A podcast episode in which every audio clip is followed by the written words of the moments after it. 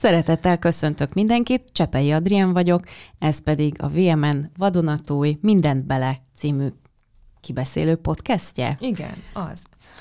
És hát, mint azt már megszokhatta az, aki hallgatta az első két adást, tényleg mindenről szó esik majd, és mindig más felállásban beszélgetünk. A mai vendégeim Fiala Borcsa, Gyárfás Dorka és Szabó Anna Eszter. Sziasztok! Sziasztok! Hello, csajok! és akkor az a technikai ö, elmondandóm van, hogy Szabó Anna Eszter azért, hogy minket védjen, maszkban van, ugyanis nemrég, nemrég épült fel. De nem a Covid-ból. Nem a Covid-ból, csak valami iskolai nyavaja, de azért kell a maszk, hogy biztos, amit tudni, senki se legyen beteg. Az iskolai nyavaják bénák. Köszönjük szépen! Így van, úgyhogy ha egy picit tompámnak érzitek a hangát, akkor nem a ti készülétek, készüléketekben van a hiba, hanem a maszk miatt van, de köszönjük szépen, ezzel is példát mutatsz. Oh.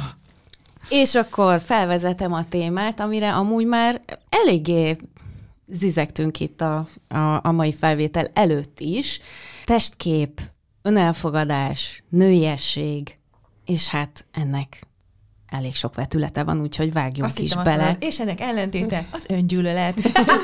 Ugye most az a, a szellemiség uralkodik, hogy fogadjuk el magunkat, sőt, lehetőleg ne csak elfogadjuk, hanem szeressük magunkat, de azt azért, hogy hogyan csináljuk ezt, vagy hogyan jussunk el eddig, azt, azt nagyon kevesen tudták eddig elmondani, meg nagyon nehéz megtalálni az egyéni módját. Úgyhogy mindaddig, amíg ez nem sikerül, addig sajnos az öngyűlölet fázisában vagyunk. Annak se tudjuk egyébként az okát. Tehát, hogy szerintem az is egy ilyen ö, terápiát megér, hogy az ember rájöjjön, hogy miért is nem tudja szeretni magát. Hát az valaminek a tünete, az öngyűlölet, ez mindenképpen valaminek a tünete, és az nem maga a, a kór, hanem, hanem az, az valamire egy válaszreakció, és mindannyian traumatizálódunk ezért, vagy azért, és akkor, hogyha éppen ez kapcsolódik ahhoz, hogy milyen viszonyban vagyunk a testünkkel, akkor igen, akkor ennek lehet öngyűlölet a, a vége, vagy túlkompenzálás.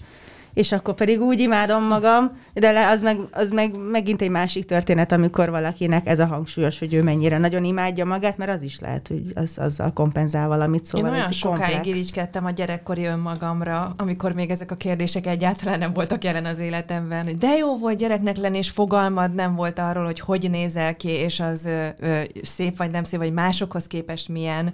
És próbáltam visszaemlékezni, hogy de mikor kaptam először olyan visszajelzéseket, amiket már értettem, mert nagyon sokáig nem is értettem, uh-huh. És nem tudtam hova tenni, úgyhogy le is peregtek rólam egy darabig, vagy lehet, hogy csak a felszínen peregtek le, mert aztán beépülnek, különben nem emlékeznél rá, de legalább nem, nem éreztem a közvetlen befolyását, nem éreztem azt, hogy ezért holnap már nem veszek fel ezt vagy azt, vagy holnap már takargatom magam. Tehát nyilván a, a kamaszkorral kezdődnek igazán ezek a, a, az önreflexiónak ezek az árnyékos oldalai. Nekem van egy konkrét sztorim erről, ez a nagymamám tényleg hírhetté vált mondata, hogy szedjél még a pörköltből. Mondtam, hogy nem kérek, köszönöm. De szedjél még, vagy fogyókúrázol? Nem, nem fogyókúrázom, csak tele vagyok. Ne fogyókúrázzál, te úgyis mindig ilyen kis dömper voltál. És azóta nyilván viccből, de az unokatestvérem azóta is dömpikének hív, tehát, és úgy tudom, hogy nem én vagyok az egyetlen a szerkesztőségben, akinek van hasonló beceneve, hasonló okokból. Elég csak a Détót Krisztára gondolni. Mert pörköltből még van. De egyébként a tesóm is azt mondja, akit gombóckának hívtunk gyerekkorunkban, kedves. hogy őt miért uh, sújtotta ezzel a család, és hogy ezzel, hogy uh, milyen uh, keserű sorsot irányoztunk elő neki, miközben, ha megnézzük a gyerekkori fényképeit, akkor egy, egyáltalán nem volt ő egy dundi gyerek. Hát én sem voltam dömper. az merült fel bennem, ahogy, ahogy beszéltél Dolka az előbb, hogy ez bennem ugyanígy, pont most olvastam vissza egy cikkemet, amit magamhoz vagy a testemhez írtam egy levelet, hogy nem tudom felidézni a gyerekkori tükörképemet, hogy hogy néztem ki. Tehát nem kívülről láttam magam, mint ahogy sok esetben ma nézzük magunkat, hanem, hanem belülről kifelé láttam a világot, és amikor elkezdtek ezek záporozni, ezek a hasonló megjegyzések, hogy mit vegyél fel, mit, miért ilyen a hajad, nem tudom, akkor úgy az ember szerintem elkezd elgondolkodni rajta, és akkor volt egy konkrét eset, amikor egy nagyon kedves volt pasim, azt mondta, hogy én amúgy a kismelű lányokat szeretem, de most már mindegy. És nálam például ez volt a törés. Nektek van ilyen konkrét sztoritok, amikor valaki így nagyon húsba vágóan valami mm, csúnya megjegyzést tett? Annának van. nem, nem tudom, miért néz rá most mindenki. Nekem nem rémlik amúgy egy mondat, mert egybeolvad ez az egész nekem, tehát, hogy ahogy már sokszor ö, írtam róla, meg beszéltem róla, hogy nekem kilenc éves koromban nőtt meg a, a mellem, amikor még az javában kislány, ö, egy, egy gyerek, hát nekem most nyolc éves gyerekem van, és így, így belegondolok, hogy hogy egy év múlva, hogyha elkezdene mondjuk morszőrösödni, az milyen lenne. És Elmeséljem. De hát nem kilenc évesen kezdtek el, nem? nem. Szóval ezért nekem így nincsen egy mondat, amire így pontosan emlékszem. Arra emlékszem viszont, amikor elkezdett a, a külvilág megváltozni körülöttem. Tehát én óvodában például nagyon népszerű voltam, hosszú hajú, fehér bőrű, kék szemű kislány, mindenki imádott, én voltam hófehérke, meg a kishablány, meg az összes királylány együtt. Aztán jött egy ilyen béna korszak, amikor szemüveges fogszabályzós lettem, meg félrenyírtam a frufrumat, és az akkor még zavart, most már nem. Ö, és hogy tehát volt egy ilyen, ilyen kicsit ilyen kretén időszak, és aztán így a kretén időszak kellős közepén egyszer csak megnőttem ellen. És, és érdekes módon, hogy a visszajelzések azok olyanok lettek, amikkel nem tudtam mit, mit kezdeni. Tehát, hogy nem, nem tudtam ö, kódolni őket, hogy ezek most mik, miért kezdtek el férfiak velem másképpen viselkedni. Azok, akikkel eddig hülyéskedtünk, azok most miért kezdtek el engem ölelgetni, miért kezdtek el engem fogdosni, miért kezdtek el foglalkozni azzal, hogy én nekem mekkora mellem van. Nekem igazából lehet, hogy fel se tűnt volna, hogy megnőtt a mellem, hogyha a környezetem erre nem reagál úgy. Úgyhogy nem volt nálam egy mondat, a világ változott meg körülöttem, és én nem tudtam ezt kezelni. Borsa, te mikor kezdtél el nőiesedni? Ez kicsit olyan, mint egy pszichológus lennék. Mesélj erről, kérlek. Múlt héten. hogy meséljétek a történeteket, egyrésztről az jutott eszembe, na, akkor elmondom, hogy mikor, mire emlékszem. Uh-huh. Kaptam Tudjátok, voltak ezek a nyugati ruha, ruhák, tudod, az ember nem a béna szűkészletből gazdálkodhatott, hanem nagy ritkán hozzánk esett valami külföldi szajré, és így kaptam egy neon sárga színű hozentrógert, és én ezt imádtam. És ö, én, én ezzel kötöm össze nagyon a, a mellei növekedést, hogy elkezdtem hordani ezt a Hosentrógert, és akkor hát egy ideig, ugye az itt, itt fut le, most mm. mutatom, és akkor ezt elkezdett nőni, mert nem, akkor kicsit így arrébb kellett rakni, és viszonylag rövid ideig tudtam hordani ezt a kurva Hosentrógert, mert a végén már akkor a kanyart kellett így bevágni a hónamele, meg ugye akkor mert pont ettől, hogy, ez, hogy ezt így az egy ember egyre széjjelre húzta így a hóna alá a nadrágtartót, Annál is inkább fölhívtam a meleimre a figyelmet, úgyhogy a Hozentróger ezzel leköszönt. Gondoljátok, most ha beleérkeztem abba a korba, hogy újra hordatok? Én ezt akartam mondani, hogy én hordok, nagy ritkán. Tényleg, neked van egy tök jó, igen. és hát semmi problémám nincs vele, hogy hova tegyem, sajnos. Valahogy ott marad kipróbálom, viszont hát én attól félek, hogy a kocsamamnak négy mellett ír rögtön. Viszont most e- eszembe jutott, lehet, hogy én rossz podcastra ültem be, mert hogy nekem meg, nekem meg amiatt van néha lelkismertfudásom, hogy annyira nincsen bajom a testemmel, és tudom, hogy most nem, ez nem egy ilyen felhívás keringőre a kommentelőknek, hogy elkezdjék írni, hogy hol lehetne ebbe hibát találni. Tehát nekem is van otthon tükör, és látom, hogy nem vagyok 20 éves és nulla testzsír százalékkal rendelkező ember, de hogy én tökéletesen ki vagyok békülve a testemmel, és nem zavarnak a hasamon a hurkák, a lógó mellett, meg a narancsbőrös seggem. Milyen lógó és mellett? Ne hülyéskedj már. Szívi, most melltartó van rajtam. Azért nem ülök rajta. De, de szerintem pont, hogy itt van a helyed, Borcsa, meg hát ezért Bizony. csináljuk, úgyhogy Jaj, de jó. legfeljebb azt nem tudod elmondani, hogy hogyan jutottál el erre a magaslatra. Vagy te mindig is itt voltál. Vagy hogy te az voltál, akinek Mondjuk nem én megmondom meg. őszintén, sose voltam nagyon hiú. Mm. Tehát, hogy én nem foglalkoztam olyan nagyon-nagyon sokat a külsőmmel, lehet, hogy lehetne sokkal igényesebben sminkelni, meg minden.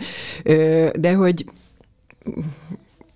lehet, hogy ez is hozzájárul, de azt látom, hogy a baráti társaságom az szinte minden barátnőm vagy fogyókúrázik, vagy ö, különböző módszerekkel próbál faragni magán. Én meg ezt olyan könnyedén elengedtem. De soha? Soha nem küzdöttél ilyen gondolatokkal? Dehogy is nem, azt, azt meséltem nektek szerintem a káposztaleves, a káposztaleves. a káposztaleves diétámat, de mivel sokkal hedonistább vagyok ahhoz, hogy ezeket csináljam, gyorsan elmondom a káposztaleves diétát, tehát amikor anyukámmal éltem együtt, mert mint a szüleimmel még, akkor ő, ő nem nagyon engedte, hogy fogyókúrázzak, úgyhogy amikor elköltöztem otthonról 23 évesen, és akkor voltam 54 kiló, hát most nem annyi vagyok, akkor mondtam, hogy na végre megragadom az alkalmat, hogy fogyókúrázzak, nem tudom, hogy miért akartam.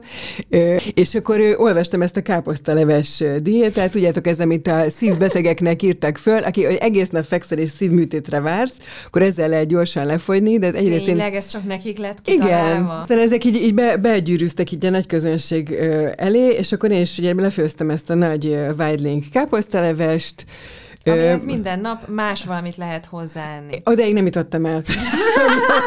minden naphoz. Megettem a rohadt káposztalevet, mert nem volt a, a káposzta nem volt rohadt, csak a, ugye ez egy olyan, kicsit olyan, mint egy minestrone íz nélkül. És akkor megettem ebédre, megettem uzsonnára, másodjára már annyira nem volt finom, és utána elmentem angol tanítani, ugye annak idején még angol tanítottam.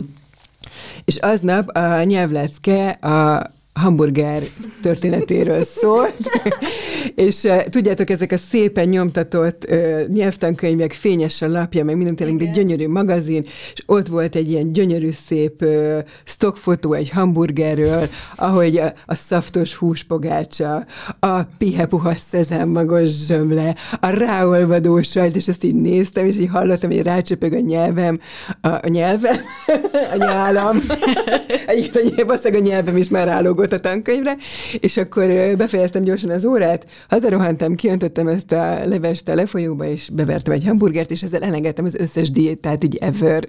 Nekem volt egy hasonló ilyen fordulópont, mert engem azért fel tud egy kicsit zaklatni, hogyha valaki így, vagy fel tudott, most már ezt mondanám, a külsőmet fikázták, tehát például ez a, inkább a kismerő lányokat szeretem, mondta ezt másfél év együttjárás És nem mondtad, hogy te meg a nagyfarkú fiúkat szereted, de most nem mindegy? Mert nem volt ennyi, ennyi, nem is tudom mi karakánságom akkor még. És tehát senkiben nem lenne. Mert egyébként annyira övön alul ér, tehát szex után öltözöl fel, és ilyet mond valaki, ez annyira aljas, hogy, Nagyon. hogy ez, Ugye? De szerintem, hogyha valaki a másiknak a kül, külalakját fikázza, akkor ez mindig, ez nem rólad szól, hanem róla. Tehát Jó, az valami igen, 20 évesen nem tudod, igen. és tényleg ö, mindenkinek a párjától nagyon nagy szüksége van a megerősítésre. Azért, hogy vele, mert elvileg, mert, mert visszaigazoljátok egymásnak, hogy te jó Így nő van. vagy, te jó pasi vagy, téged pont is szeretlek, ezt szeretem benned. Hát elvileg ezt kéne megadni egy párkapcsolatnak. Igen, szóval, hogy én itt indultam meg a lejtőn, és aztán én ú, nagyon, nagyon durva dolgokat csináltam a, a szervezetemmel, hogy lefogyjak. Mi volt a legextrémebb? Hát a legextrémebb az, az, az, az már nagyon annak a határán mozgott, hogy anorexiás legyek az, az egy elég traumatikus szakítás után, 20, hát nem olyan sokkal ezután, és, és akkor emlékszem, hogy, hogy az egyik haverom naponta háromszor ellenőrizte, hogy egyek bármit.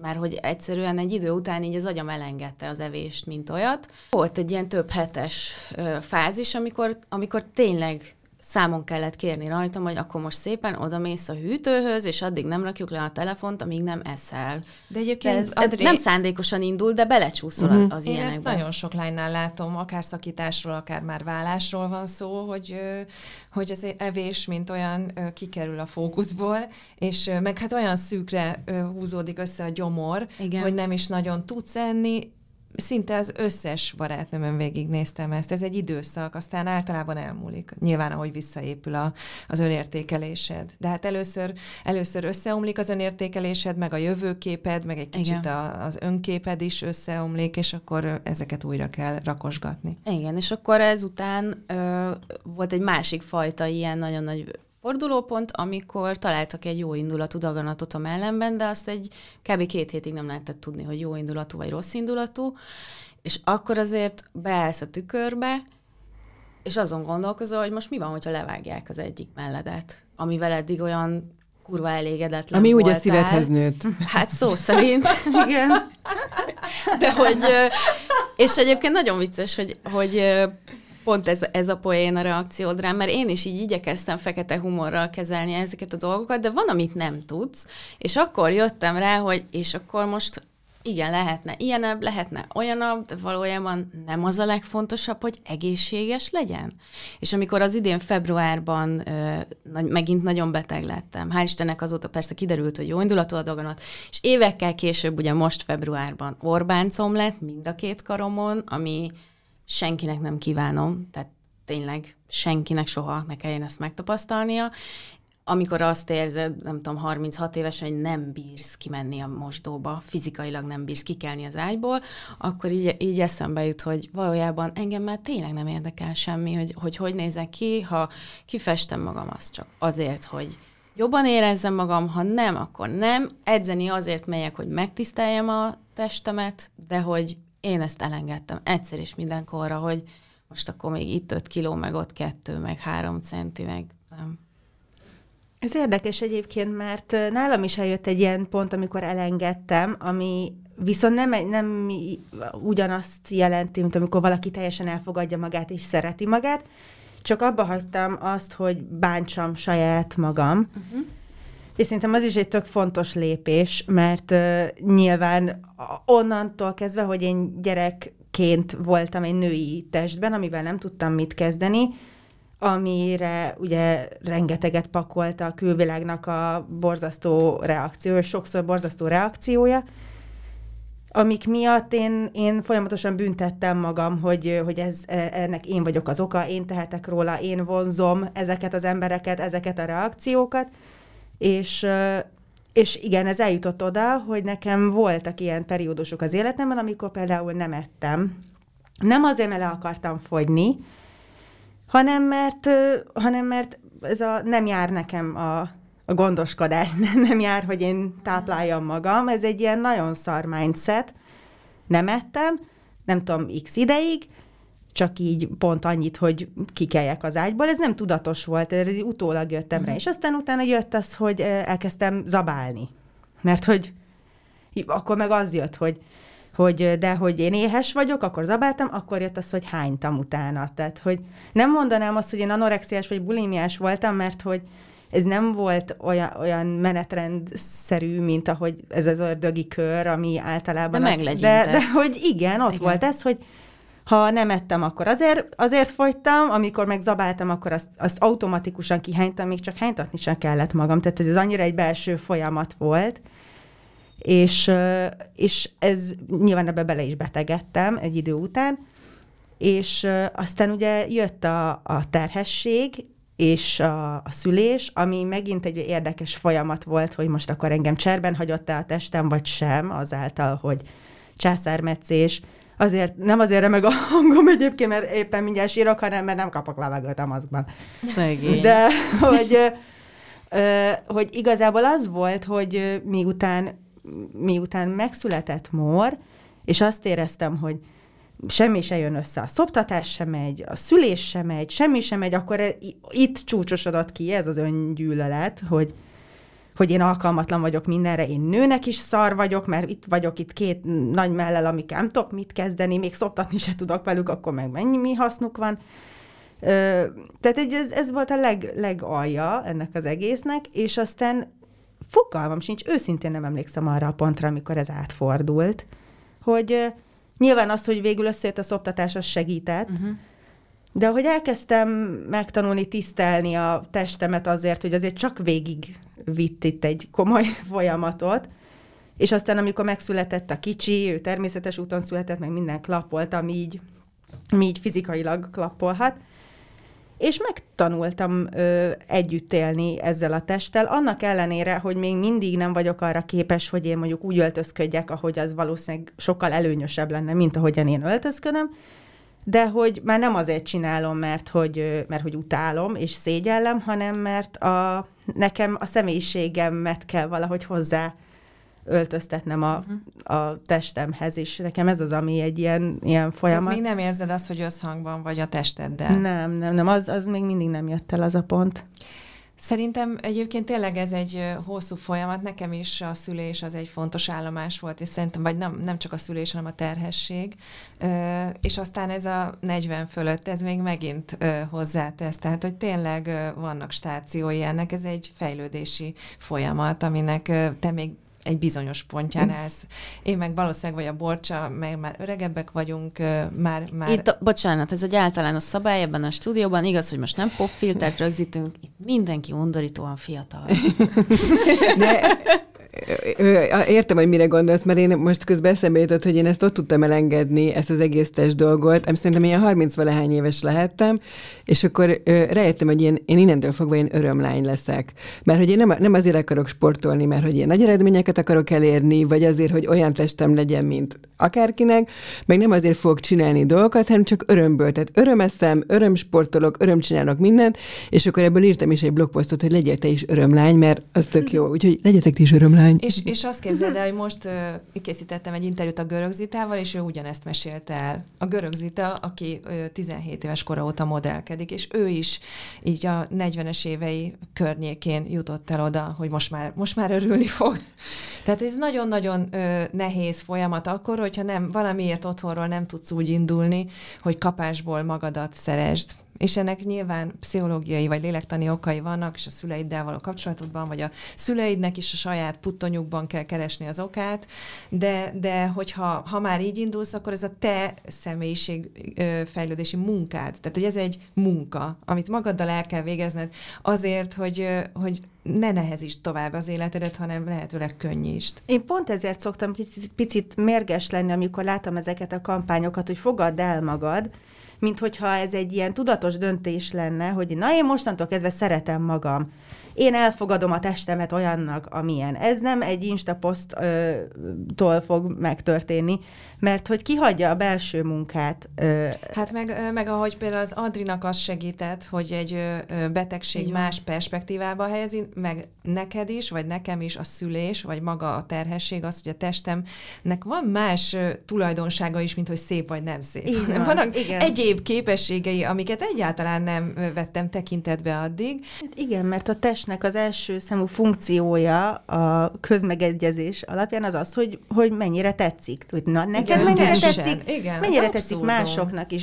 És mondjuk nekem azért volt olyan nehéz ezzel mit kezdeni, mert ugye gyerekként én azt a szempontrendszert nem ismertem, ami szerint engem néztek, uh-huh.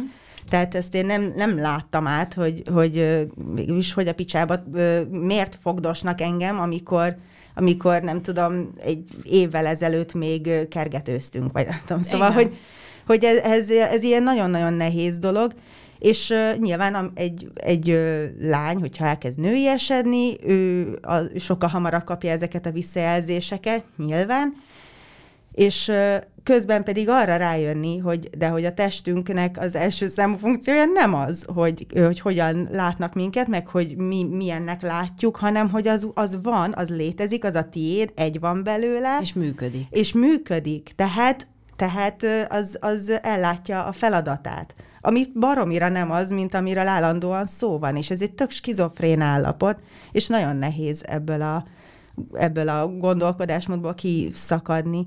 És nem is tudom, hogy hogyan lehet ezt átadni egyébként a, a gyerekeknek, mert lehet nekik ezt mondani, hogy mindegy, hogy hogy nézel nem, ki, meg hát nem ez, tudom, ez, ez, ez nem, nem ilyen egy... direktben igen. történik, nem direktben kell dicsérgetni őket, és akkor majd lesz önbizalmuk. Mert az meg Először pont kontraproduktív. Igen, ők, reál, ők reálisan látják, tehát hogy nekik reális visszajelzés kell, ha valakit állandóan túl dicsérnek, az is nagyon önbizalom hiányt idézhet elő, mert érzi, hogy itt valami nem oké. Okay. Uh-huh.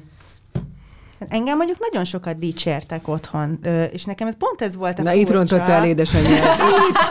Jó, viszont mondta? volt egy durva reakció a, a tágabb környezeted részéről. Ez, ez a kettő... amikor diszonás, igen. Igen, igen, igen hogy akkor nem érted, ez. hogy mi a baj, akkor, akkor anyukámnak vagyok csak jó, vagy tehát abszolút. Na, de ez... akkor ennek jegyében most mindenki mondjon nem egy, hanem kettő dolgot, amit kifejezetten nagyon szeret a testén. Azért nem egyet, mert az egy az tudom, hogy szinte mindannyiunknak van ilyen válasza, hogy akkor jó, jó, egyet De akkor mondani. esztétikai szempontból kérdezed hát, most. Ö, akár esztétikai, akár ne, igazából nem feltétlenül. Amit te kifejezetten nagyon szeretsz a testeden, testedben. Nem, nem úgy. Na, a legérzékenyebb pontodra. Hát azok után, hogy ilyen sokat beszéltünk arról, hogy milyen jól működik a testünk, hát lehet erre mást válaszolni, mint hogy milyen jól működik a testünk. de nem konkrét de például a gyomromat azért nagyon szeretem, mert nem érzékeny, tehát nekem tényleg egy ilyen kecskebelem van.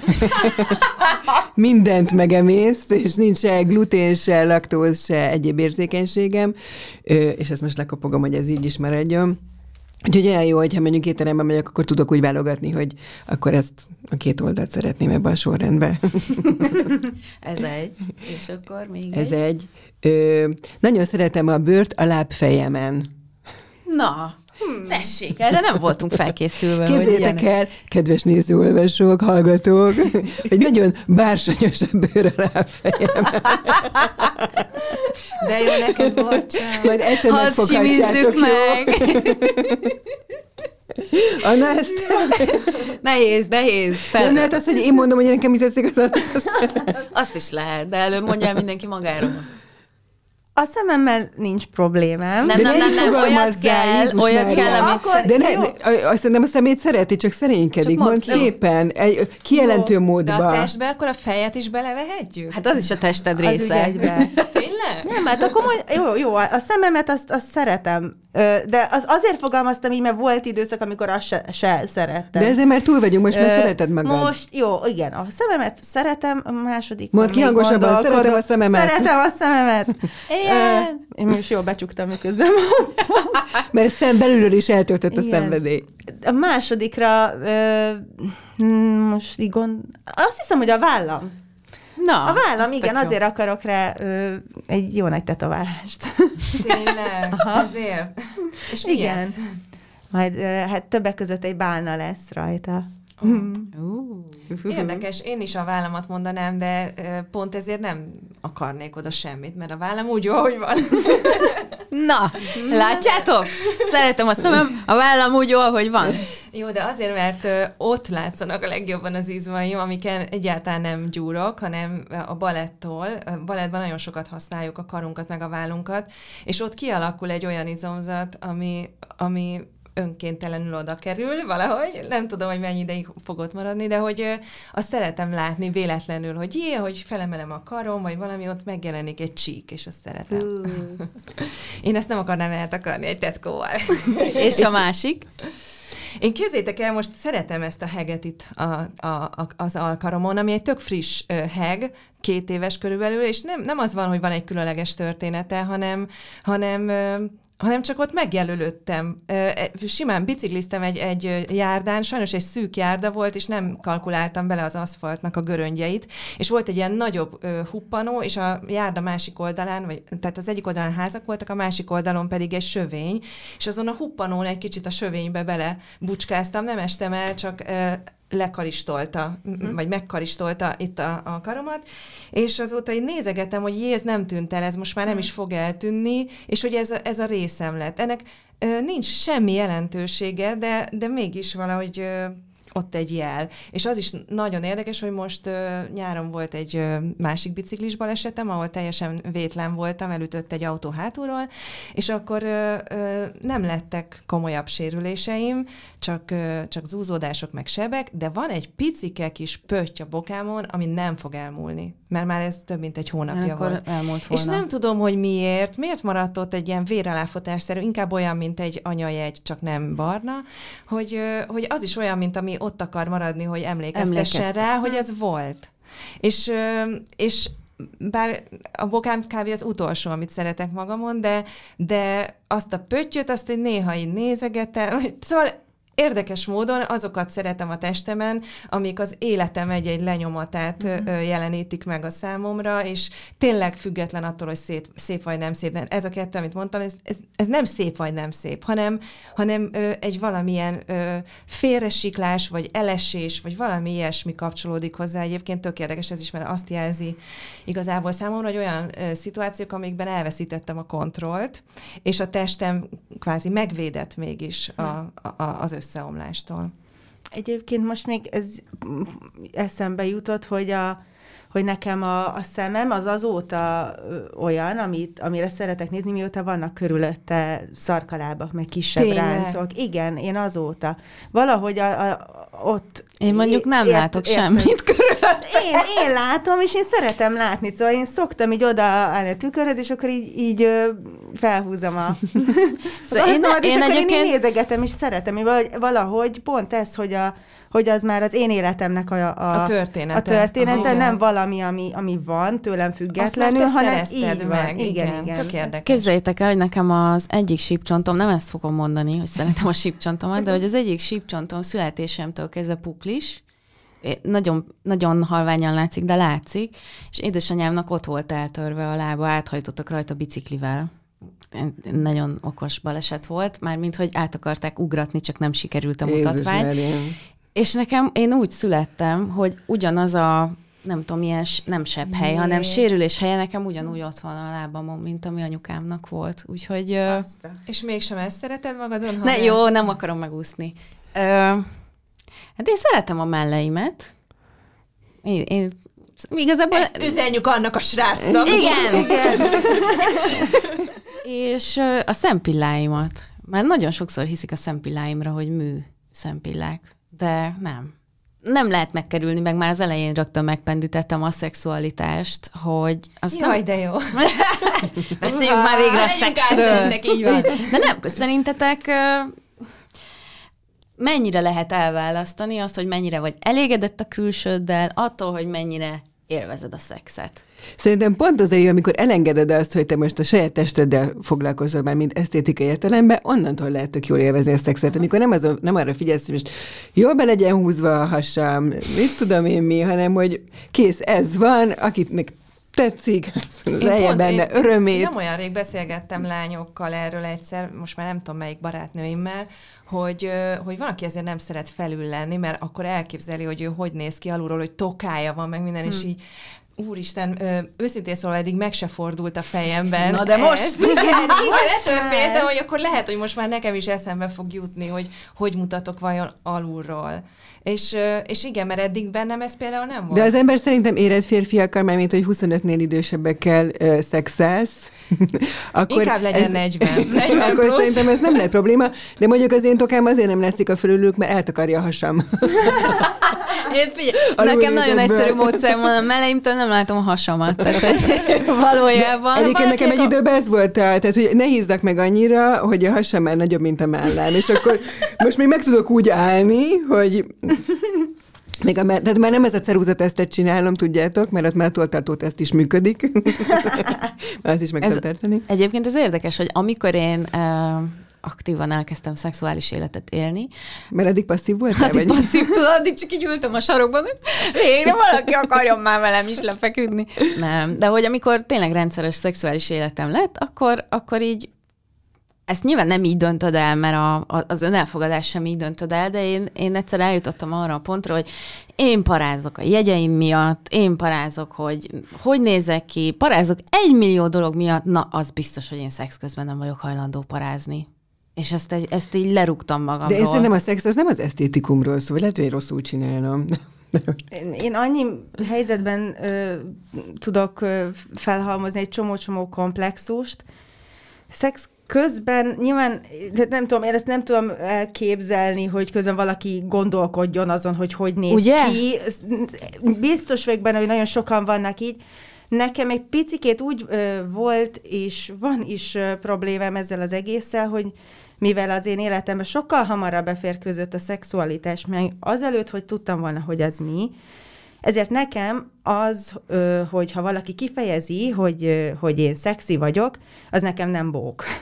És ez, ez egy baromi nehéz dolog, ezt áthidalni mondjuk egy párkapcsolatban, vagy mondjuk a házasságomban, amikor a szerencsétlen ö, ember azt próbálja kifejezni, hogy mennyire szép és szexi és kívánatos vagyok, és én pedig egyre jobban zárkózom be, és egyre inkább borzalmasan érzem magam, mert számomra ez azt jelenti, hogy én megint egy használati tárgy vagyok, én Préda egy... vagy. Igen, uh-huh. És, és ebben én nem láttam szerelmet, én ebben nem láttam törődést, én ettől... Meg megint úgy érzed valószínűleg, bocs, hogy Mond, lefordítom, hogy a tested külön van tőled. Így van, A tested igen. tetszik, de hol vagy te benne? Igen. És Igen, ez ezt a Détot Kriszta szokta mondani, ugye, hogy amikor megérkezel nőként egy terembe mondjuk, akkor megérkezel te, meg megérkezik a tested. Vú, volt egy Igen. nagyon szuper sorozat, amit a Borcsának ajánlottam, mert ez a cím, hogy a Szerelem Sava Borsa, és a, a, az első randi úgy néz ki, hogy beszélget a fiú meg a lány, ugye akkor ismerkednek meg ők is valami appon, vagy valamilyen algoritmus Az egy szuper jó sorozat, és olyan jó zenéje van. És akkor a pasi egyszer csak feláll, mert ki kell menni a vécére, és azt mondja a csajnak, hogy basszus, most felállok, kimegyek a mosdóba, és te né- meg fogod nézni, hogy milyen a seggem. És mondja a csaj, welcome in the club. ugye mi mindannyian tudjuk, hogyha felállunk, Pontosan. akkor onnantól szkennelve leszünk. Rachelnek a jó barátokban ez a múvja.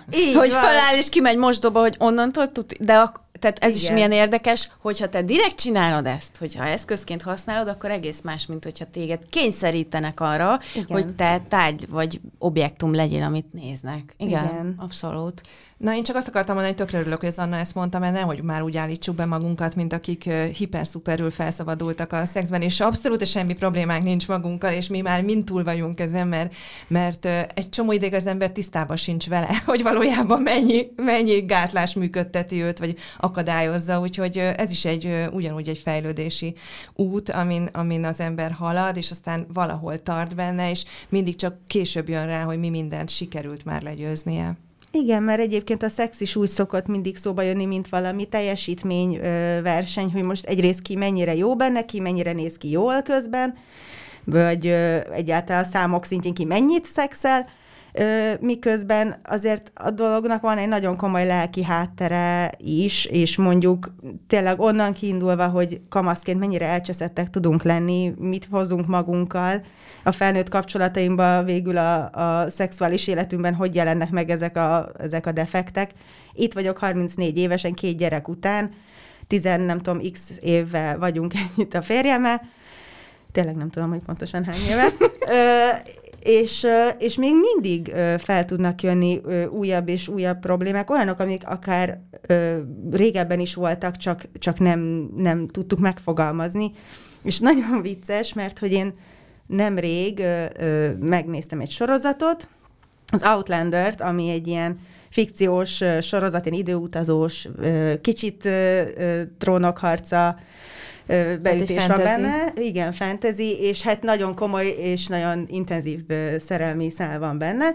És ott láttam, hogy ott értettem meg először azt, hogy lehet egy szerelem gyönyörű, tehát hogy ilyen költőjen nagyon szép érzelmekre ö, al, épülő, uh-huh. úgy, hogy közben pedig, mint az állatok képesek szexelni, a kettőn, ö, az, az nem zárja ki egymást. Ez az ideális nekem. Nincsen az, hogyha valakik, ö, ha valakik állat? nagyon, az nem mindegy, de hogy, hogy attól még, hogy, hogy nagyon kívánják egymást, attól még az érzelmi része az nem laposabb, uh-huh. nem, nem tisztelik, nem szeretik egymást kevésbé, és ez olyan furcsa, hogy egy ilyen hülye fantasy ö, sorozatot kellett látnom ehhez, hogy ja, hogyha megőrül a másik, értem, akkor attól én még nem vagyok egy, egy er, próbababa, erre, vagy egy persze. guminő. Erre mondja az Eszter Perel nevű párterapeuta, hogy mondd meg, hogy hogy szerettek, és megmondom, hogy szeretsz az ágyban, vagy nem tudom. Tehát, uh-huh. hogy ez, ez abszolút azzal függ össze, hogy mi, mi volt a szeretet képed magadban a gyerekkori mintáid alapján. És tök jó, hogyha összepasszol, hogyha mind a két embernek ugyanaz, ugyanaz a szeretet, hogy mondjuk bekebelezni a másikat, meg, meg, megőrülni és szétszedni a másikat. Ha valakinek ez a szeretet, és az ágyban ezt tudja kifejezni, akkor nyilván az a jó, hogyha ebben le partnerre. És valaki más meg valami tök mást hoz. Azt írtuk fel a műsor szerkesztőjével, a Tóth Flórával a kérdések között, hogy nektek mennyire fontos, hogy a pasik mit gondolnak, Ö, aztán én közben ezt így átkonvertáltam a fejembe, mert rájöttem, hogy nálam például ez úgy működik, hogy ahogy Eszter mondja, hogy Anna Eszter mondja, hogy nem feltétlenül vagyok arra kíváncsi, hogy egy vadidegen random ember engem szépnek, vagy szexinek, vagy kívánatosnak lát-e. Tehát ez a, a, a pasik a számomra ezt jelenti. Az viszont fontos, ahogy a Dorka is mondta, hogy a, a párom vagy az érdeklődésem tárgya mit mond rólam. Tehát én ezt így külön választanám, és arra vagyok kíváncsi, hogy ti hogy álltok ezzel a két fajta visszajelzéssel a ellenkező nem irányából. Az ellenkező nem irányából, vagy a párod irányából? Hát na ez az, hogy, hogy egyikre is, másikra is kíváncsi vagyok. Ö, szerintem iszonyatosan sokat tud építeni az emberem, vagy nagyon sokat tud rombolni, hogy a, a párja az hogyan áll ő hozzá a külső-belső tulajdonságaihoz. Tehát, hogyha, és nyilván akkor ezen az egész párkapcsolat is áll, vagy bukik. Tehát a, nagyon, nagyon föl lehet építeni szerintem egy férfit, meg egy nőt, uh-huh. és nagyon le lehet rombolni szavakkal, meg mondatokkal, és most a Pataki Ágival forgattunk tegnap. Mondta, hogy a, a, az ő magabiztossága az milyen sokat táplálkozik a, a férjéből, aki őt folyamatosan építi. Úgyhogy szerintem ő egy tök jó példa erre. Arra meg, hogy a mások vadidegenek mit gondolnak ö, rólam, arra meg a nagymamámnak a nagyon aranyos puszinéni barátnőjét tudom idézni, aki mindig azt mondta, hogy aki szépet akar látni, az menjen moziba. Én egyébként ezt felvetném ezt a problémát, már akartam is ezzel foglalkozni egy cikkel, hogy lehet, hogy ez csak az egyéni megfigyelésem is nem igaz általánosan, de hogy egy nőt tényleg tud táplálni egy férfi, tehát hogy mármint a női önbizalmat, és egy, és egy olyan nő, aki nem hit magában, az, az, az ki tud virulni attól, hogy egy férfi benne látja a nagy nőt, viszont ez fordítva nem működik. Hogy valamiért, ha egy férfinak, én azt vettem észre, nincs önbizalma, akkor én az, az Istennek se, bárhogy próbálom, nem tudom neki Sőt, megadni. minél jobban próbálkozol, Igen, annál, annál jobban megy össze. Így Igen. van. És hogy ez miért van? Miért van vajon? Nekem van ilyen, meg olyan tapasztalatom is, most így átgondolom. Ha valakinek nincs önbizalma, akkor azt neki kell valahonnan megszerezni, felépíteni magát, az önértékelését helyre tenni, ahhoz, ahhoz ö, ö, valahonnan máshonnan kell merítenie, nem a partneréből, ha férfi az illető. Valamiért a nőknél tényleg rengeteget számít, hogyha egy férfi ö, validálja az ő létezését. Hát mert erre vagyunk kondicionálva születésünktől fogva, hogy minket, minket validálni kell, nem? Mármint, hát hogy, hogy ez sugalja a környezetünk. Meg arra vagyunk, igen, hogy boldoggá tegyünk valakit, és ha sikerül boldoggá tenni valakit, akkor az a mi teljesítményünk. Akkor mi elértük a, az életcélunkat. Igen, én fordítva is szeretném ezt. hogy ne csak nekünk kelljen melózni, hanem hanem akkor rakja bele a másik oldal is az energiát. Na, nagyon fontos lenne az egyensúly szempontjából. Igen. De belegondolsz, csomószor van az, hogy az embernek mondjuk, tehát vannak a gyerekek, és akkor a, a lány az legyen szép, a fiú meg legyen okos. Ugye? Tehát, Igen. hogyha na, és akkor milyenek az unokák, jaj, hát a kislány az nagyon szép, de az, hogy egy kislány nagyon okos, azt nagyon ritkán szokták így kihangsúlyozni, nem? Igen. Annak idején készítettem egy interjút női DJ-kkel, akiknél ugye megvan a sztereotípja, hogy persze szikszalaggal leragasztod a melbimbódat, és akkor van egy előre felvett mixed, és te meg ott táncikálsz, és hogy a szakma is nagyon nehezen fogadta el őket, miközben vannak, akik pedig szakmai tudásban, meg, meg technikai tudásban, meg minden téren ö, lekörözik a, a legtöbb férfi DJ-t.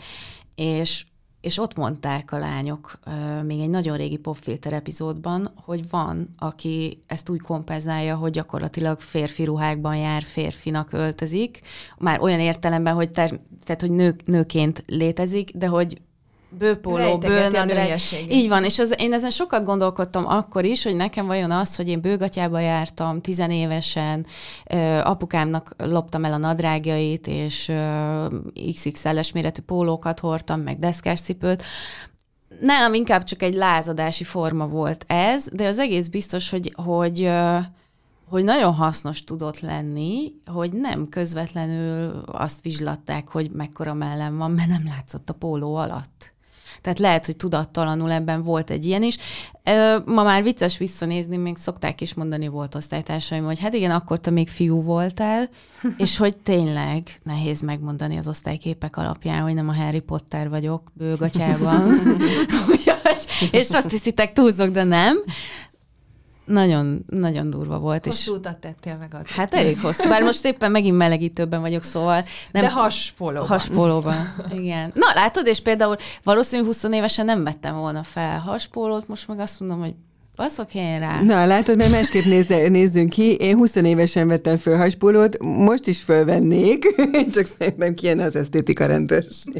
Nem, és szerintem még nálam még inkább, és én is ugyanezt az utat jártam, hogy én is 20 évesen hordtam haspolót és ma már azért csodálkozom rajta, mert közben meg nekem is voltak olyan élményeim, mint az Annának, hogy igazából nagyon rosszul érintett, ha pozitív visszajelzést kaptam a testemre, és mégis fölvet. És képzétek, volt is egy kapcsolatom, egy, egy szerelem, ami úgy kezdődött, hogy télen felvettem egy ilyen has kardigánt, képes voltam még ilyenekre is, és De már a, a ruha, mű, tehát a műfaj, has, kardigán. Minden esetre kilógott, tehát a farmerom és a az urológusok ajánlásával. Volt volt egy sáv, ami a bőröm volt, és emlékszem rá, hogy ez a, ez a későbbi szerelmem ö, ott, ott felejtette a tekintetét, így ismerkedtünk meg, vagy nem így ismerkedtünk meg, de hogy ő, ő, ő nem, a korom, nem korombeli volt, ö, és láttam, hogy né, ott nézi a hasamat. de azért, basz, és ezt azért mesélem el, mert olyan, ö, olyan kis butuska voltam, hogy nem, én ezt nem értettem. Nem értettem azt, hogy ennek van szexuális vonz, vonzata. Egyáltalán. Ilyenkor mindig azt szokták mondani, hogy persze. De szerintem az ember nagyon, van, nagyon hogy sokára ott csúdik. Tehát amikről beszélgettünk így, a, hogy érzed magadat az ágyban, már mint szex közben, így esztétikailag, ezek mind, tehát hogy ezek mind ezek a nagyon fiatal lány dolgok, amikor az, most gondolj meg, milyen gyorsan növünk bele ebbe a női testbe, próbál utána loholni a lelked, de ami kb. tíz évek később érkezik meg oda jó esetben. Igen. Ez egy baromi hosszú folyamat, én azért vagyok erre egy kicsit érzékenyebb talán, mert hogy meg azért próbálok én a saját testemben maga biztosabb is lenni, mert hogy van egy 18 és fél éves lányom, akinél minden nap asszisztálok ehhez, hogy tényleg szerintem gyönyörű, de nyilván én egy elfogult anya vagyok, tökéletes alakja van, mert az embernek 18 évesen tökéletes alakja van, meg 50 évesen is, és hogy, hogy mit összeméregeti magát a tükörbe, hogy néha elsírja magát, hogy nem néz ki jól, és hogy olyan jó lenne, hogyha csak egy napra odaadhatnám neki az én szemet, hogy lássam már az én szememben keresztül De magát. nem lehet, nekem ezt nem. csinált az anyukám, próbálkozott, Igen? és tudom, hogy semmit nem ér semmit nem ér, amit az anyukád mond. Ne haragudj, Most meg is megcsákjáztad a következő kérdésem, hogy mit, mit mondtok majd a kamasz gyerekeiteknek, vagy mit mondtatok eddig erről, hogy, hogy milyen útravalót kell Én folyamatosan neki. öntöm rájuk a jó reggel gyönyörű, hagyjál.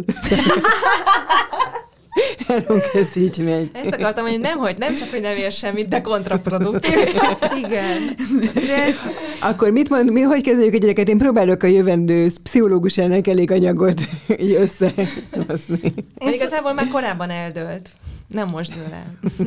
Én szoktam, mes- szoktam mesélni a gyerekeknek, hát elsősorban mornak, mert ugye a három és fél évesnek még hiába mondom, de Mornak szoktam beszélni arról, hogy, hogy én nekem milyen ö, küzdelmeim voltak, vannak azzal, ahogy ö, kinézek, mert nem, nem hiszek abban sem, hogy csak azt kommunikáljuk a gyereknek, hogy fogadd el magad, meg én is elfogadom magam, mert, mert hogy mert hogy ezen a folyamaton neki is keresztül kell menni. Jó, hogyha tudja azt, hogy, hogy utálni magadat, az is az élet része.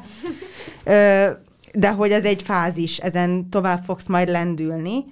És ezért én szoktam vele így beszélgetni nyilván a korának megfelelően, és ő most ezzel a hosszú hajjal van egy nagyon érdekes periódusban, hogy hogy alapvetően nagyon szeret ö, megfelelni, és szeret, szereti, hogyha szeretik, hogyha, hogyha népszerű, vagy bármi ilyesmi, de ez a hosszú haj, ez egy konfliktusos helyzet, mert ugye nagyon sokan lánynak nézik, rászóltak már, amikor mosdóba ment, hogy a rossz WC-be ment be, Jézus meg ilyenek egyre többször van ilyen, mert, mert minden nap többször lekislányozzák. Ez, ez most már így van. És zavarja, az nagyon zavarja, hogy, hogy lánynak nézik, de attól függetlenül a haját szereti, ahhoz ő ragaszkodik. És ez szerintem egy ilyen sorsdöntő pillanat lehet, hogy megtanulja azt, hogy igen, a külvilág az, az bizony minden áron tönkre akarja tenni a, az önbecsülésedet, a, a, az önbizalmadat, és, és le akarja vágni a szárnyaidat akár, de hogyha te azt gondolod, hogy neked ez így jó, hogyha te így jól érzed magad a bőrödben, akkor fasza. Ez az egyetlen egy dolog, ami számít, amíg nem sértesz senkit se, de hát a hajaddal hogy is sértenél bárkit. Úgyhogy ez szerintem ilyen tök érdekes dolog, én, én is tanulok ezáltal tök sok mindent, és nyilván most még nyolc éves, tehát most még hormonok nem tombolnak, meg meg azért ez még egy más helyzet, de valahol kicsiben itt, itt kezdődik a, a dolog, mert a három és fél éves, ő még, ő még azt mondja, hogy én gyönyörű vagyok, én nagyon szép vagyok, hát én is ilyen voltam három és fél évesen, és tőle sokkal jobban szorongok, hogy, hogy mert hát ő lány hogy, hogy na, vajon vele, hogy, Akkor hogy lesz nem ekkora mondom, mi a szám? megoldás, Anna, anélkül, hogy én lennék az orákulum, hogy előbb rend, rendbe kéne tenni a saját élményeidet. Hát igen, Tehát, hogy és ha, én- még mielőtt ketyeg az óra. Igen. Igen. És ez egy szuper jó motiváció neked. Igen, ez abszolút ott lebeg a szemem előtt. Moron gyakorlok egy picikét, és aztán közben pedig az megadja a Nagyon súlyt. éles vagy rögtön Ha öt év, tíz év múlva hallod ezt a podcastet, hát mi szóltunk. Igen, igen. De tényleg ez, ez abszolút így van, és ezzel én nagyon sokat szoktam foglalkozni, de közben meg az is tök fontos, hogy ne azért dolgozzak magamon, hogy majd a gyereknek áthathassam, mert pont ez a, ez Nem a lény... hogy magad nem, miatt. Nem az, hogy Így átadhass neki a jót, hanem hogy ne hanem, tovább a rossz. Így, Így van. van. Igen, igen. Ez Pontosan. szerintem nagyon fontos. De szerintem nagyon jó motiváció, egyáltalán nem baj, ha az a motivációt, hogy a gyerekeidet megóvd attól, ami neked trauma volt, mert ez egy, ez egy valid, ez egy érvényes motiváció. Hát látod, még a sípcsontomon a seb is ez áthagyományozódott tényleg rám. nagyon durva. Ugye, hogy, de ez Persze. olyan szép szimbóluma Igen, ennek, igen, ahogy az egyes igen. generációk átadják a sérüléseiket egymásnak. Na de akkor evezzünk egy kicsit vidámabb, vagy hm, nem is tudom milyenebb vizekre, mert arra kíváncsi vagyok. A múltkor volt egy nagy beszélgetésünk értekezleten, amikor arról Hát nem is tudom, vitatkoztunk egy kicsit, mert annyira eltérő véleményeink voltak sokunknak, hogy hogy mi van a testi működéssel. Tehát, hogy nyilván vannak anyagcsere folyamataink, izzadunk, vécére kell mennünk, mm, szőrösödünk, és mindenféle olyan dolog, ami a standard szépség és nőiesség felfogásban nem férnek bele. Én ezzel persze vitatkoznék, de én biosztagozatos voltam, szóval én egy kicsit profánabbul állok ezekhez a dolgokhoz. A kollégium is nagyon sokat segített egyébként, mert ott konkrétan tényleg az van, hogy van négy WC, alig vannak elválasztva, együtt zuhanyozol boldog-boldogtalannal, tehát hogy ott látsz egy csomó mindent. Tehát én ilyen szempontból megengedő vagyok, viszont nagyon szégyellős. Tehát én például nem szeretem, hogyha én fürdök, akkor ne jöjjön be senki, a párom És se. ezt ott hogy oldottad meg? Hát a kollégiumban nem, de valószínűleg én ezen gondolkodtam azóta, hogy lehet, hogy pont ezért alakult ez ki, hogy oké, okay, engem már látott mindenki mesztelenül 14 éves koromban, most már, akkor már, már én felnőtt vagyok, most már nem akarom, hogy bárki lásson, az lásson, akinek én megengedem, nyilván nem az, hogy belakatolom az ajtót, de azt például, hogy ahogy borotválom a lábamat, vagy bőrradírt használok, vagy maszk van rajtam, azt azért úgy nagyon szívesen nem mutogatom. Persze, ha viccesen nézek ki, akkor kirakom Instára. De hogy ez a, nem tudom, hogy ti hogy vagy, vagy hát most már Azért én sejtem. érzek egy kis ellentmondást, tehát hogy ezt nem mutogatod, kivéve a viccesen nézel ki, mert akkor kirakod Hát igen, mert itt, elé. itt bejön mi, igen, ez a nem mondhatom el senkinek, elmondom, mert nem tudom, párkapcsolatban... rakni egy Insta sztoriba egy lábborotválós Az képet? biztos, hogy nem raknám ki. Például, na, ez érdekes, de például az, hogy hogy nézek ki egy? Van egy ilyen ö, sötét szürke maszkom, azzal nagyon viccesen szoktam kinézni, azt, azt rendszeresen posztolom, mert azt szerintem egyszerűen csak nagyon vicces, ahogy kinéz rajtam. Szerintem az nem is ugyanez a kategória. Igen, Tényleg. mert, mert, mert nem annyira, nekem például a, a már a, a borotválás, vagy epilálás, az már egy nagyon intim dolog, de nekem mondom még a, tehát, hogy én nem az vagyok, akihez így be kell jönni beszélgetni, amikor fürdik. Én akkor olvasok, el vagyok, az úgy... Én is ilyen vagyok, és szerintem szükség is van ennyi magánszférára egy Ugye? kapcsolatban. Én is ezt így gondolom.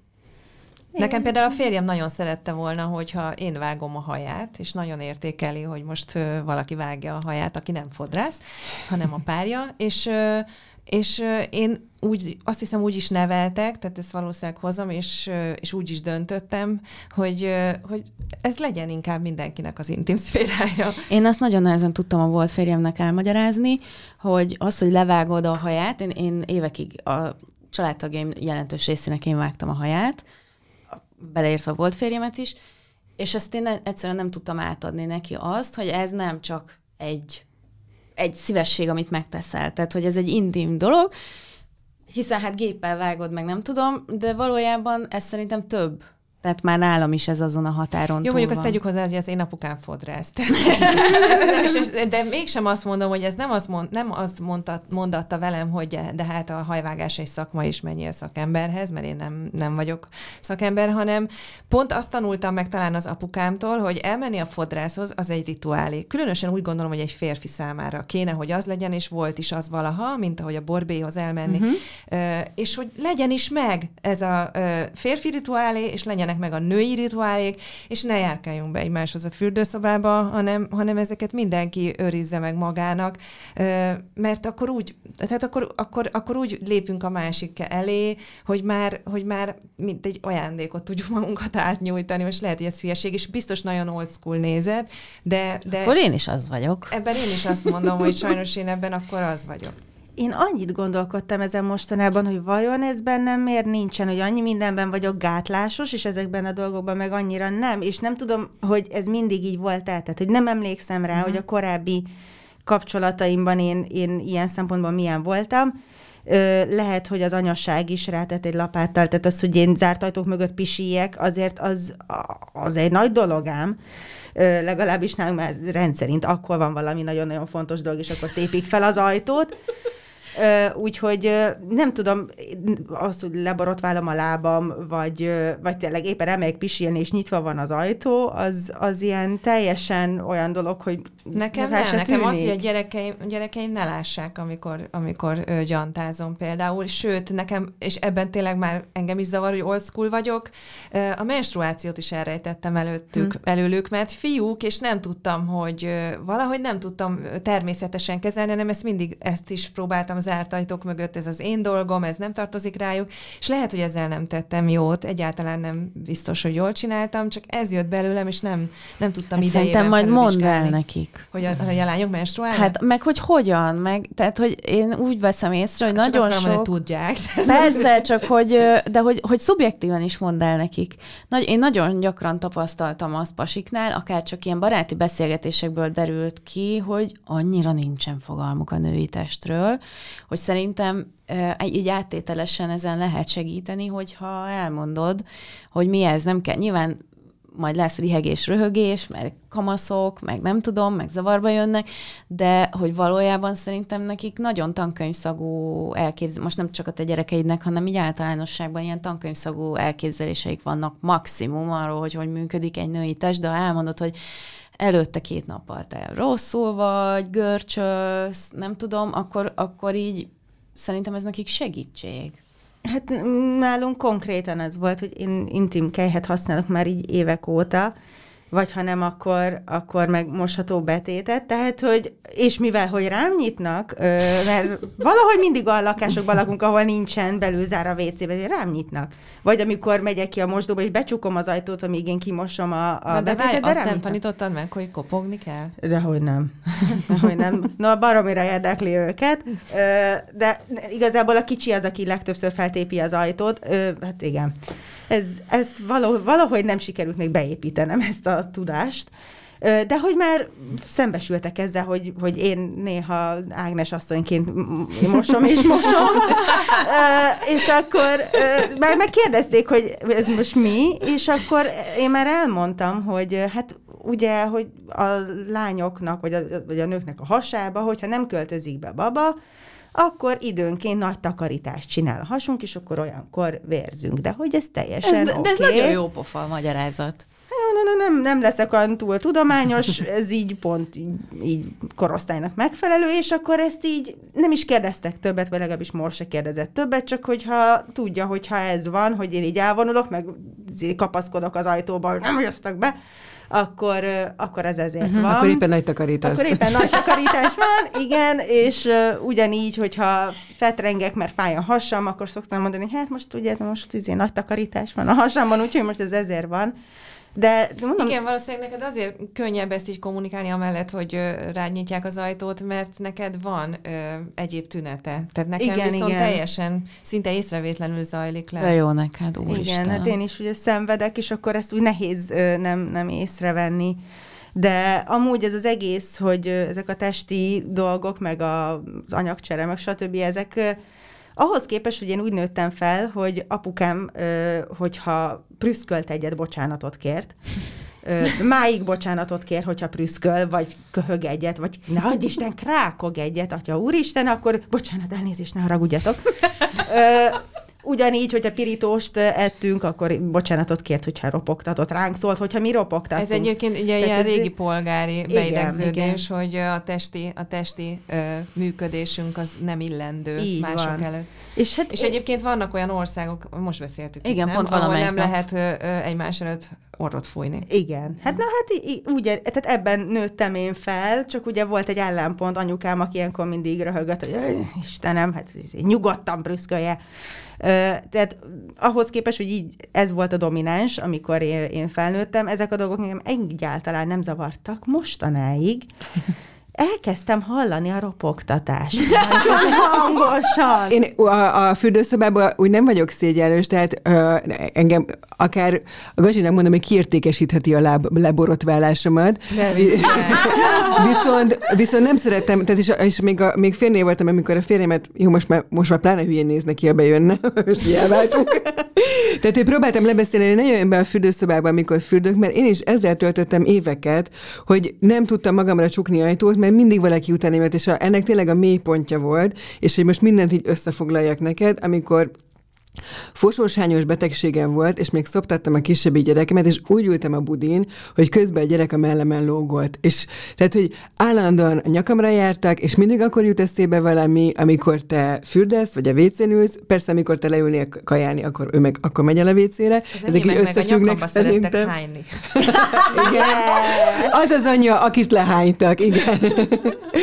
és, és amikor végre eljutottak a gyerekek abba, arra a korra, amikor már neki, nekik lett szégyen az, hogy, tehát hogy nekik ciki lett az én testem, és nem akarták nézni, és undorodtak tőle, ö, és végre magamra csukhattam az ajtót, úgyhogy tudtam, hogy senki nem fog utána jönni, na, tehát, hogy, és azóta ezt őrizgettem, tehát a, a gyerekek Megértem. És, és most már szeretnék én így meghalni, hogy egyetül vagyok a fürdőszobában, és szerencsére a Böbi az, az megtanulta, hogy a fürdőben nem lehet bejönni, igen, és, és akkor ő, ő se jön utánam, úgyhogy remélem, hogy majd, és akkor most szeretnék szólni a derűsalkony öregek otthonába jövendőbeli ápolómnak, hogy legyen szés a vécén és a fürdőszobában hagyjon egyedül. Nekem is egyébként a cicám kint szokott várakozni. És Na, nyávog, nyávog, nyávog utána, hogy és most ő, maradjon kint. Istenem. Hát egyébként, hogyha abból indulok ki, hogy a második gyerek születése után az ágytálamat a férjem cserélte ki, innentől kezdve nem is tudom, hogy miről beszéljek. Tehát, hogy, hogy így, ja, Ez a bizalom amikor... Igen, de valahol szerintem olyan olyankor átkattan az agyad olyan értelemben, hogy amikor gondoskodnod kell valakiről, akkor szerintem az, az valahogy egy másfajta ilyen Persze, tudatállapot, vagy nem tudom, tehát hogy akkor nem kérdés nyilván, hogy akit szeretsz, azt, azt de, de azért, ha lehet választani... És sose akarok eljutni arra szintre, de tényleg a, én mindig azon reménykedek, hogy ad, addig maradjak életben, amíg tudom a összes testi dolgaimat egyedül intézni, és amikor nem, akkor nyugodtan le, lesz kapcsolatuk a gépről. Ugye, én a lábúj körmeimet nem tudom kilakozni, hogyha ott van valaki, bárki. Tehát, hogy... Azt nem, azt tényleg nem, hát ne viccelj. De ugye? Hogy először is a, a, a, a köröm festés az egy zen buddhista szertartás. Ugye? Ahol senki ne szóljon, tényleg ne szólaljon meg, mert tudás. Ugye milyen sokat foglalkozunk a körmünkkel, ami egészen eddig szép, amíg oda van, ott van az ujjad végén. És azzal a mozdulat, hogy elkezd az egészet levágni, milyen undorító dolog lesz belőle. Nem tehát soha nem vágnék, lehet soha vele. nem vágnék körmet más előtt, és az az is idegesít, hogy valaki igen. elkezdi előttem Egyébként vágni. tényleg van valami Ugye? Undi, Amíg miért? rajtad van, oké. Okay. Azon a mozdulat, hogy ez lejött onnan. Igen, de ne fúj, legyen fúj. nagyon hosszú, mondjuk egy pasinak a körme. Na, ne, ne, az egy pasimnak a Persze, nem igen. azt mondom, bocsánat, félreértés ne esik, nem azt akarom mondani, hogy a férfiak ne vágják a lábkörmüket. igen. Csak ne előttem. Na, na viszont ö, szerkesztőnk Tóth Flora itt már nagyon fenyegető. Már vágja a lábkörmét az ablakban. áll az üvegajtón túl, úgyhogy ez azt jelenti, hogy lejárt az időnk, bár én sejtettem, hogy bármennyit tudnánk erről beszélgetni. Annyi mindent nem érintettünk igen, nem Igen, nagyon szépen köszönöm, hogy itt volt velem Fiala Borcsa, Szabó Anna Eszter és Gyárfás Dorka. Ez volt a VMM Minden Bele című podcastje. Én Csepei Adrien vagyok. Köszönöm, hogy itt voltatok velünk. Sziasztok!